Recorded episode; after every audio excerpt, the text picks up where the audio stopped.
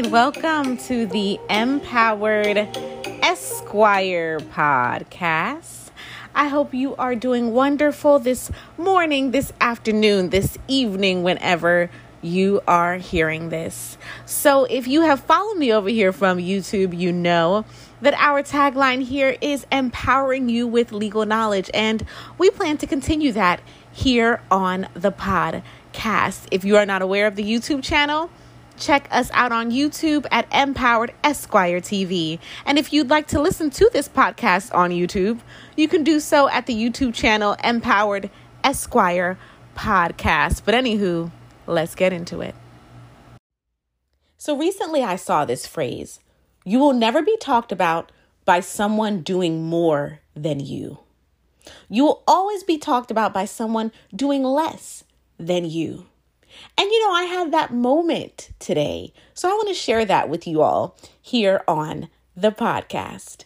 Welcome. My name is Felicia DC Pearson. I am your host. And today, let's have a chat about people who talk about you, people who insinuate that you do too much.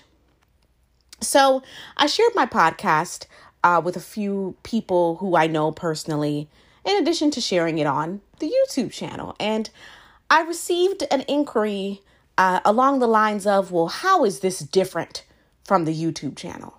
And the tone was almost a, you know, why are you doing this? Why, you know, why are you doing so much? Here's the thing.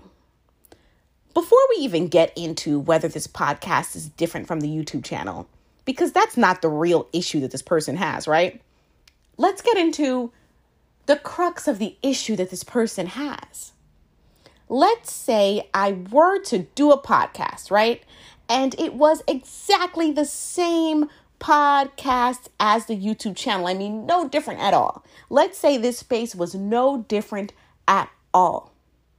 Would it matter? Is it not still a different format?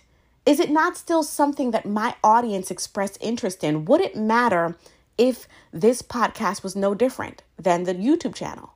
No, it wouldn't matter. You know why? Because that is not the issue. So know that when you have people who say things to you like, Why are you doing so much? You know, you already have one home. Why are you buying another?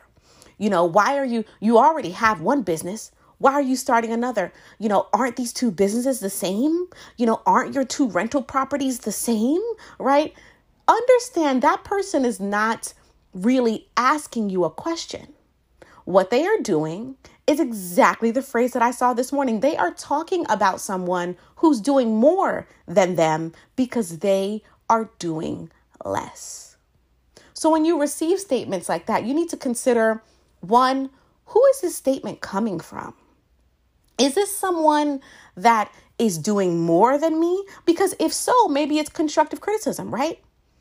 Or is this someone who is doing less than me? And really, this is just their way of trying to shame me out of progressing because they aren't progressing. Because let me tell you, that is human nature. Someone who wants to progress but doesn't have the guts to put themselves out there will judge someone who does. That's just how it works, right? So, no, you're not doing too much. You know, everyone that that's hearing my voice right now, you're striving, you're trying your best, you're putting yourself out there, you're working hard. You are not doing too much. The person who is judging you is judging you because they are doing less. Don't stop. Keep it up. Keep going. And know how to discern the difference between constructive criticism and someone who's just doing less and because they are doing less, they wish you were doing less. You get it? Anywho, if you want to continue this conversation, send me a message here on Anchor or drop me an email. Have a good one.